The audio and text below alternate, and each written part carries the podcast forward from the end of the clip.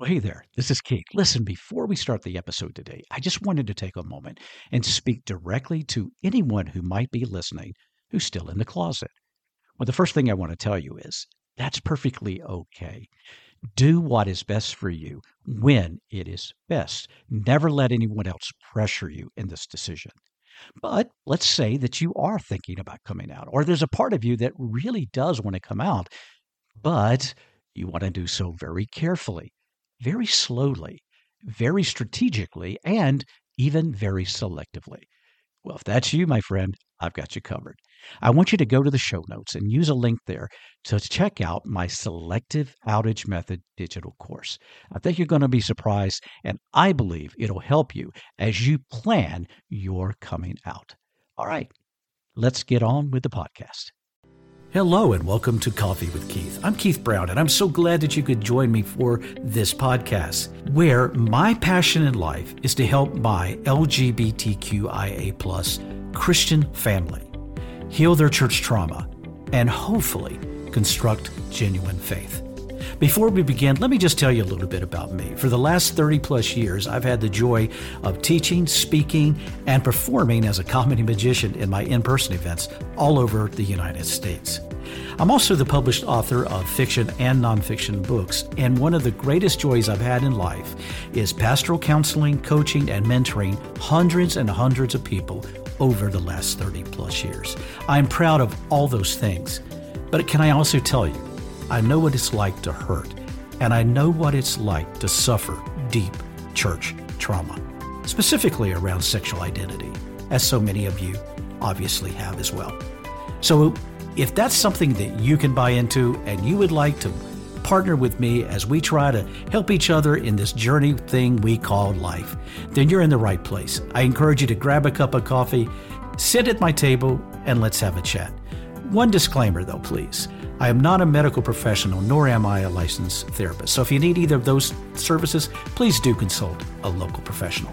Otherwise, let's get it started here on Coffee with Keith. Well, hello and welcome to this week's Bible Talks. I'm so glad you could join me and um, Happy New Year. If I haven't told you or you haven't heard me say it yet, I am uh, hoping that you are ready for an exciting 2023. Today, on this week's Bible Talks, we're going to go back to the book of Acts. You remember that we were traveling through the book of Acts in these Bible Talks, and then for the holidays, I sort of took a little time out from that and, and looked at some scripture that were more related to the season of Christmas. But now I want to go back to the book of Acts and let's continue our study there. Today, we're going to talk about the conversion of Saul, who later became Paul. This is found in Acts chapter 9. But I think it's important for us to set up the context. And it's an interesting context because in chapter 8, and remember that the scriptures early on did not have chapters and verses and all that kind of stuff. So it was a lingering writing. I mean, it just, you know, just flowed.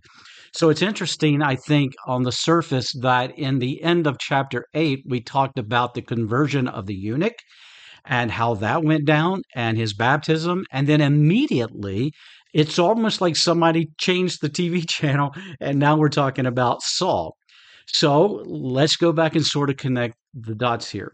First of all, contextually, I don't think it's all that odd because to me, it's kind of interesting that we're talking about the actual conversion of a eunuch in chapter 8. And then chapter 9, we're talking about the conversion of Saul. So to me, there is a thematic context connection. Um, I don't know what the actual purpose of the writer was, but that's one connection that I have made here. Now, let's talk about what's going on. Remember that Saul was present at the stoning of Stephen. You remember that the cloaks were thrown at the feet of a witness who was recognized as Saul. Then Saul, being angered toward those Christians, those heretics, went to the Jewish leadership and got permission to go to um, to round them up and punish them. So um, Saul is in chapter nine on the way to Damascus, and he's on the road, and all of a sudden he comes face to face. He and his his his accompaniment, his his uh, right hand people with him, they come to, to a point where Paul, excuse me, Saul, comes in relationship with God. And specifically, the text seems to indicate that was Jesus. Saul goes to his feet and, and, and cries out to, to God, Who are you? and all this kind of stuff. And, and God replies, Why are you persecuting me? And, and Saul becomes blind. And all that happens. He comes face to face, so to speak, with God in a powerful way. Then he goes on to Damascus. Remember, he is struck blind. And then to me is an interesting part because there is a, a priest there named um, Ananias.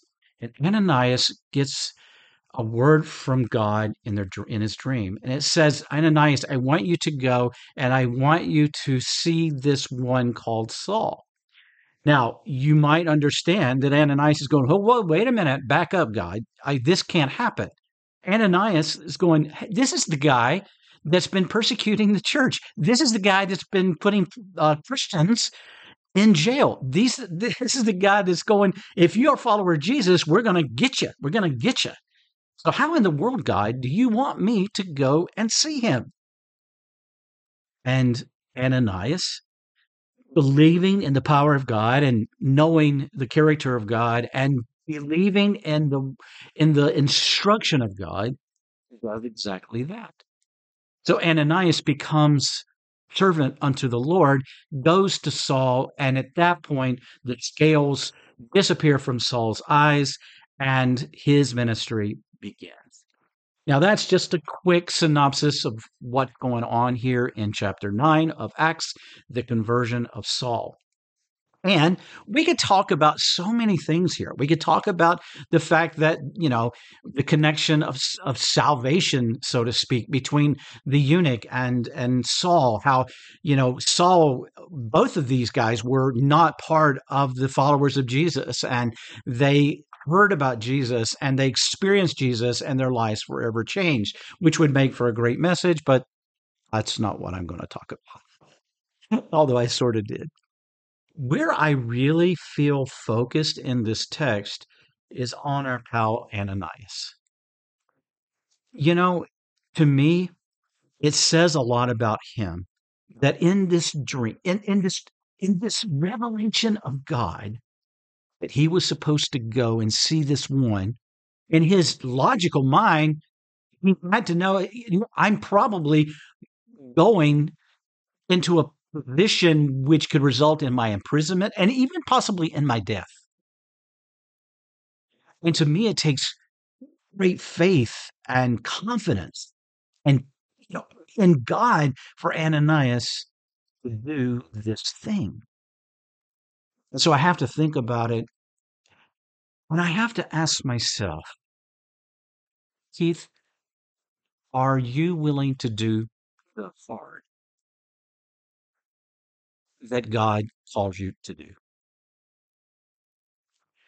I wish I could say that the Christian life was easy. I wish I could say that when we follow Jesus, that you know our lives are you know perfect and all unicorns and rainbows.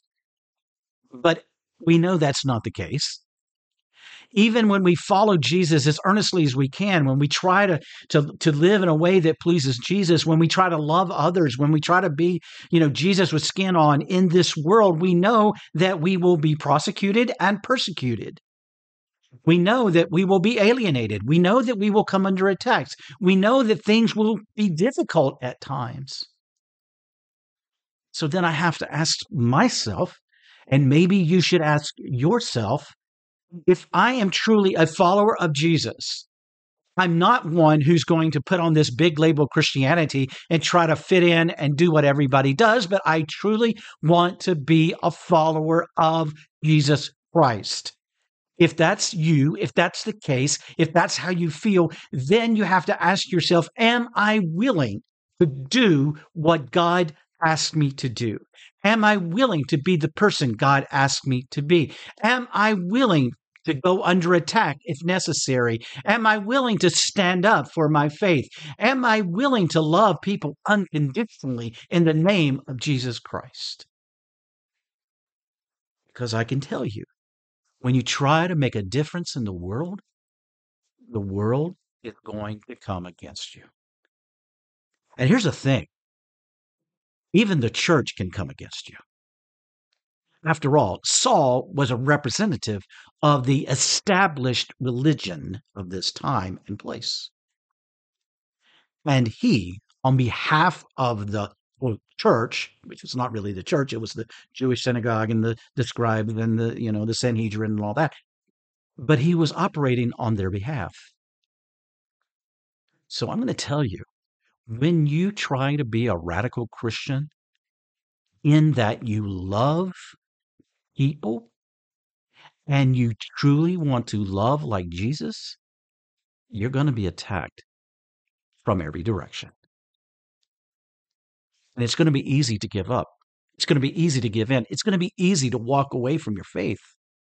The question then becomes Am I willing to keep going? And let me tell you, my friend, only you can answer that.